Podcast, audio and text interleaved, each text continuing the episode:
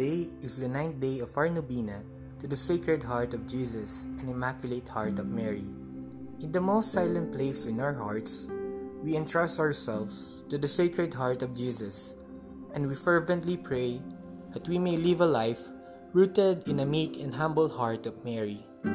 We offer this novena for our beloved priests, religious men and women, who dedicated their lives to pray for each one of us. May their vocation inspire more young women and men to follow Christ in serving others. May all their hardships produce a heart like those of Jesus and Mary.